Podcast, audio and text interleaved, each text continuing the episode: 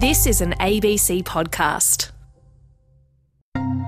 Hi, this is David Rutledge. You're in the Philosopher's Zone, and welcome to a conversation about philosophy and travel. The COVID pandemic is, of course, by no means over, but many of us are starting to get back out there into the world and jumping on planes and beginning to travel again. And travel is one of those things that many of us think about in a purely recreational sense. We travel for a holiday, we travel to get some warm weather, we travel to somewhere because we like the food. And of course, there's nothing intrinsically wrong with any of that. But have you ever thought about travel as a means of acquiring knowledge, travel as a philosophical activity? Well, my guest certainly has. In fact, she's written a book about it. Emily Thomas is an associate professor of philosophy at Durham University in the UK, and she's the author of The Meaning of Travel. She's also been writing recently about women travellers in the 19th century and why a good number of these intrepid and independent women were also resolutely anti feminist. It's a very interesting story. It all has to do with the posthumous reputation of Mary Wollstonecraft. But we're getting ahead of ourselves. That's a story we're going to get onto a little later in the program. Let's meet our guest first of all, Emily Thomas. Welcome to the Philosopher's Zone. Thank you. It's a pleasure to be here. Now, you're a philosopher of time, and I think that for a lot of people, when they consider the philosophy of time, they, they think about something highly technical, something rather abstract. But then you're also a philosopher of travel, which on the face of it seems to cover very different terrain to the philosophy of time. So I'm assuming there's a connection there for you between those two fields of interest. How would you describe that connection? The simplest answer is that I am obsessed with time and I am obsessed with travel. um, I think that the casual observer is right. Time tends to be very abstract in philosophy, whereas travel is about really concrete things like maps and mountains and the nature of wilderness. That said, I think there is a deeper connection that for philosophy of travel, there is an awful lot of trying to gain knowledge about the world and also trying to gain knowledge about the facts that we do not know that we don't know. And I think that topics like time or space or causality are some of the biggest unknowns that there are. Um, and so, in that regard, philosophy and travel are both about digging out the big unknowns in the universe. You draw some really interesting parallels between travel and philosophy as, as spheres of human activity. In what ways is a philosopher also a traveller, and, and maybe vice versa? Giving you examples of philosophers who have traveled is an easy way to get that idea. So, Michel de Montaigne uh, traveled through Europe and was really fascinated by uh, reports of travelers that went further, South America, for example. Uh, Descartes, the soldier, uh, traveled through uh, Eastern Europe fighting in various wars. And these philosophers are approaching travel thoughtfully. So they're trying to ask themselves, what is it that travel can teach me that, that, will help advance my philosophy? And in almost all these cases, what they are finding is travel helps them undermine assumptions that are so deep seated they didn't even know that they had them. So it's ways of thinking that are so ingrained that we think, oh, obviously everybody must think this way. And travel shows us that that's just not the case. The thing I love about your book is that you draw a whole lot of really fascinating and quite unexpected connections between what philosophers do and what travelers do. And you make one of those connections by way of a story about how a change in philosophy resulted in a profound change in the way that people perceived landscape. Can you tell me about that? I can. So, back in the 17th century, mountains were described as warts or ugly protuberances upon the earth. They were thought to be really negative, dark, angry things, things that were to be avoided. Later in the 17th century, we have a development in the philosophy of space where Cambridge philosophers uh, Henry More, Isaac Barrow, Isaac Newton begin to think that space is literally God's presence in the world. So space becomes divine. And this idea just runs through 17th century thought. And suddenly we get artists and novelists and poets picking up on it. And they begin to draw a connection, not just between space and God, but between places in the world that are big spaces. So mountains, oceanscapes, deserts. And suddenly mountains, for example, go from being these ugly warts to being cathedrals to the divine, places that we should absolutely visit. And this spurs a craze for mountain tourism. So there's this extremely unusual connection between what you might think to be a really obscure philosophy of space and the fact that all these people now want to go and climb mountains. So, historically, the natural world was seen as something in the West that humans should dominate. You know, we should strip the, the land and the plants and the animals for our own use, that that's why God put them there. And when we begin to have this reversal in the way of thinking about the natural world, that maybe these spaces are literally parts of God, um, that paves the way for later movements like um, the American transcendentalists, so Henry Thoreau, uh, uh, Emerson, who are suddenly beginning to think of nature as being divine in itself um, and something that should be protected and looked after and conserved, uh, which is a really different way of you know, rather than just reaping our benefits from it. And these philosophies, again, had real world impact. So, for example, the environmentalist John Muir um, loved Henry Thoreau, um, and he led eventually to the American national parks being created. We do meet from time to time what you might call superficial travelers, um, people who have that sort of mental checklist, and they just say, "Yeah, I've, I've done China, I've done Norway, I've done Morocco." yeah. we, we've all we've all met that guy on our travels. When I think about what kind of philosopher that might represent, I think perhaps unfairly of of the popularizer, right? The writer of Descartes for Dummies, that sort of thing. How Stoicism can lead to happiness. I had a popular philosophy writer on the program a little while ago, and I got an email from a very dismissive philosophy professor who wanted to know why I was bothering to speak with what he called a journeyman philosopher, which is a very interesting word to use for the purposes of our conversation. What are your thoughts on popular philosophy? Is it a kind of intellectual tourism or is it something more valuable than that? Popular philosophy it can merely be intellectual tourism. It can just be here's a big complicated idea and I'm going to convey it in a little simple way for you. But popular philosophy can also be much, much more than that. And, um, you know, popular books eh, about travel or philosophy, eh, they can be elevated to the form of art. Eh, um, like great writing about big ideas is something that you very rarely see in scholarship. And it's possible to do things in popular philosophy that I don't think you can do in scholarship. For example, I was recently reading David Fideler's Breakfast with Seneca, and he is explaining Seneca's philosophy, you know, in sort of simple, bite-sized ways. But he's also giving us a big overview, drawing big connections between themes within Seneca's thought, uh, but also between things that are going on in our lives now, uh, looking at its relevance for the COVID 19 pandemic, um, looking at its relevance for uh, how we understand aging and death in the 21st century. And I think in so doing, he's just approaching topics that you just can't do in scholarship. If I'm writing a proper history of philosophy book about Seneca, it would be considered really odd um, to include musings on the pandemic. So I think it allows you to, I think it just allows you to address new things. Who else do you like? Who, who do you who do you recommend as popular philosophers? I really like Julian Baggini uh, as well. His writing style, I think, can be really engaging. But actually, I don't like him for his writing. I like him for the way that he dives headfirst into ideas and tries to do something new with them. Uh, so he has this book, uh, How the World Thinks, where he tries to draw a contrast between uh, African and, and Indian and Chinese philosophies. And I think that was a new thing. I don't think that has been done before. He describes going to conferences in each of the traditions and he tries to articulate key ideas in them. Um, and there's a real inventiveness there that, that you cannot do in real scholarship, I think. That's an interesting one because I, I actually had Julian Baggini on the program talking about that book when it came out. And it's a travel book as much as anything else, isn't it? It's, it's mm, like it an is, intellectual travel true. book. Yeah. And I guess the the difficult thing about those kinds of books is that the writer is always bringing a Western perspective, right? Mm. There's, there's always that sort of here are people who are thinking about things in a different way, whereas for those particular people, those particular traditions, there's nothing different about them at all. Do you think that there are ethical dangers in writing books like that? Yes, there are. I think the pitfalls are many and varied.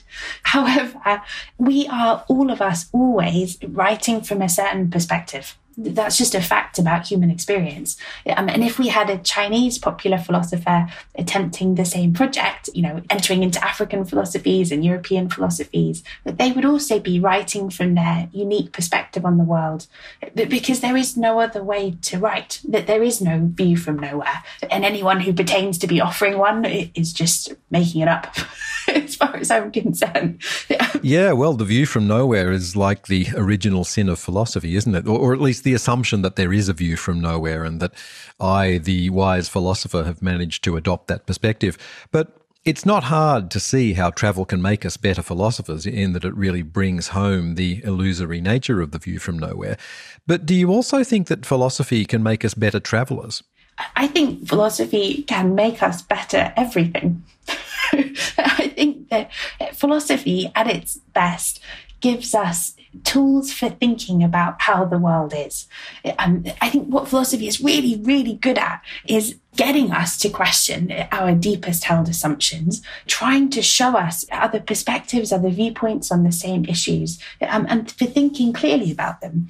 And so when we begin thinking about philosophical issues around travel, questions like, what is the nature of a map?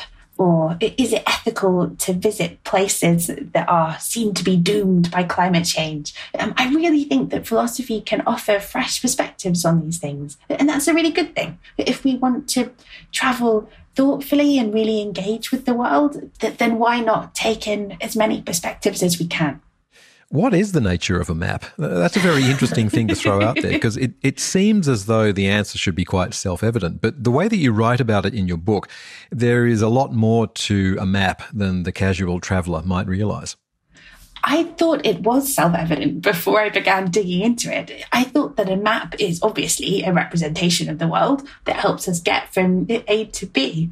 And when I began digging into maps, I found that of course that's not the case because map makers, like all other writers, are writing from certain perspectives. And very often they are loading their maps with value judgments about what's important and what's not important in the world. They're often trying to persuade you of political realities. Um, so, what's represented on a map, whether they choose to include the, the castle of a king or, or, the parliament of a democracy, um, where they place borders. All these things go to shape your understanding of the region that you are looking at. Um, and so, in fact, maps are, are real objects of power. And that's what many of the philosophers who have worked on maps say. And I am persuaded. I think that they are completely right. Um, to give you a couple of really simple examples, whatever is placed in the center of a map is seen to be the most important thing. You know, whether that's Jerusalem or Europe in the center of a world map. Um, and if you go onto Google Images and you, um, you know, you Google Australia world maps or Chinese world maps, and you will see those respective regions placed in the center of the world map. That tells you something about how the map makers are thinking about what they're creating. What do you think about translation apps where you can just speak or type English into your phone and then it just spits out the phrase in French or Arabic or, or whatever you need?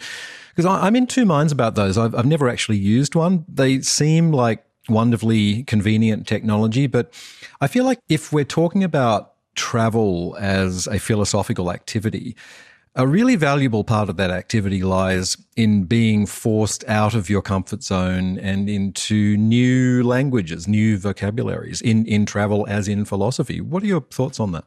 I think that the ultimate value of travel lies in exactly that, in experiencing the unfamiliar, in experiencing otherness.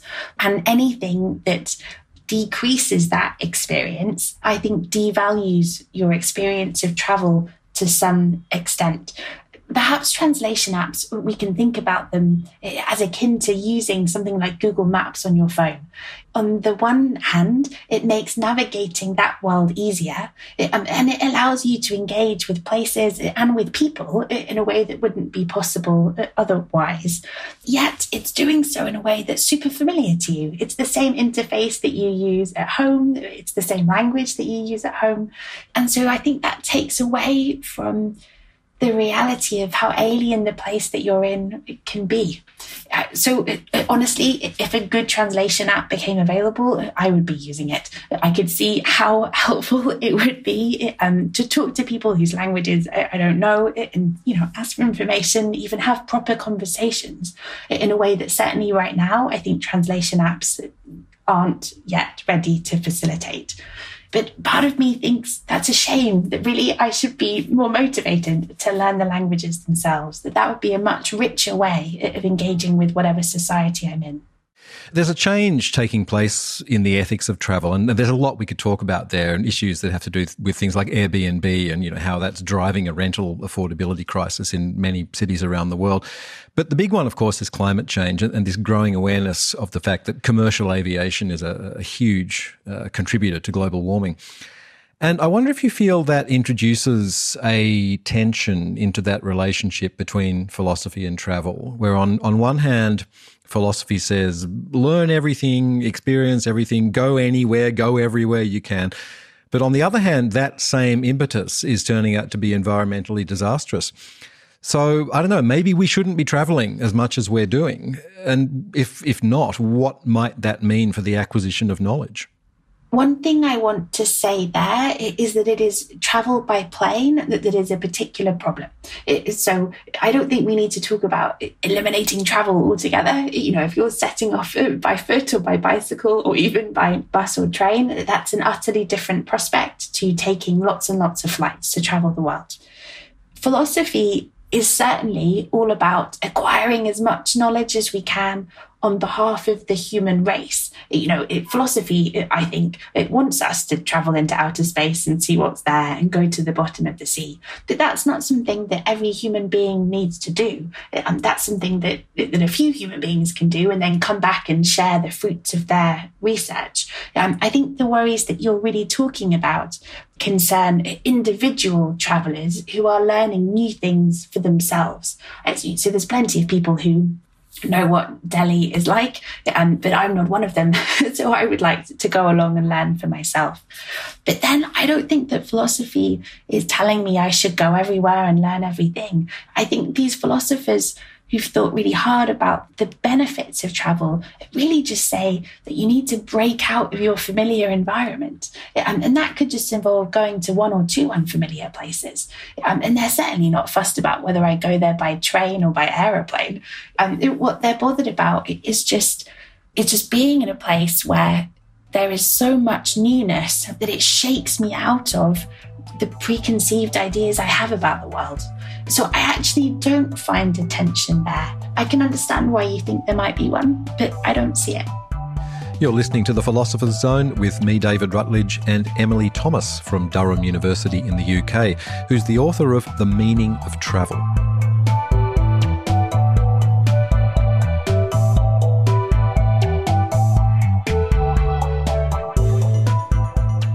You've written a lot about the position of women within the historically very male domain of exploration and travel.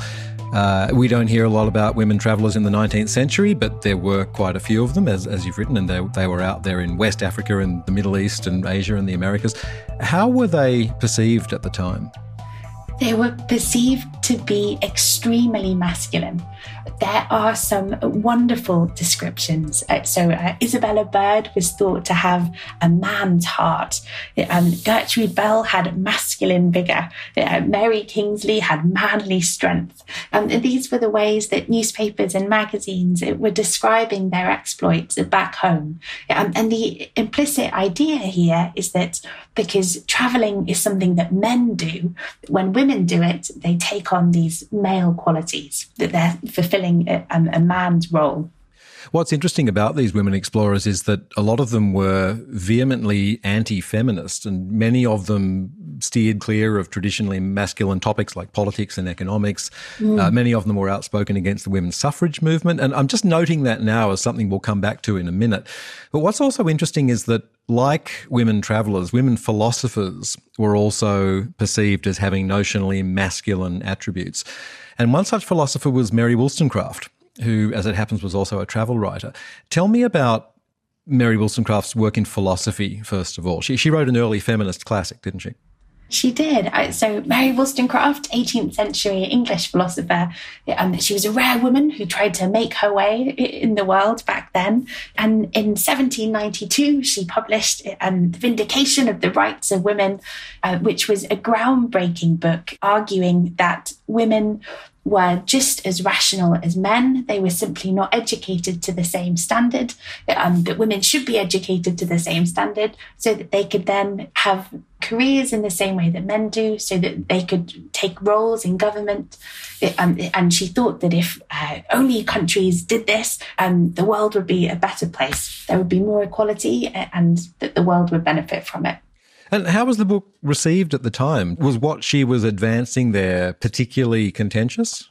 It was extremely contentious. Uh, so back then, there was a deeply ingrained link between being male and being rational. Uh, so the idea is that to be a woman was to be inherently less rational. Um, and that's why they figured there were no great women thinkers or philosophers or scientists because women just fundamentally weren't kitted out for it.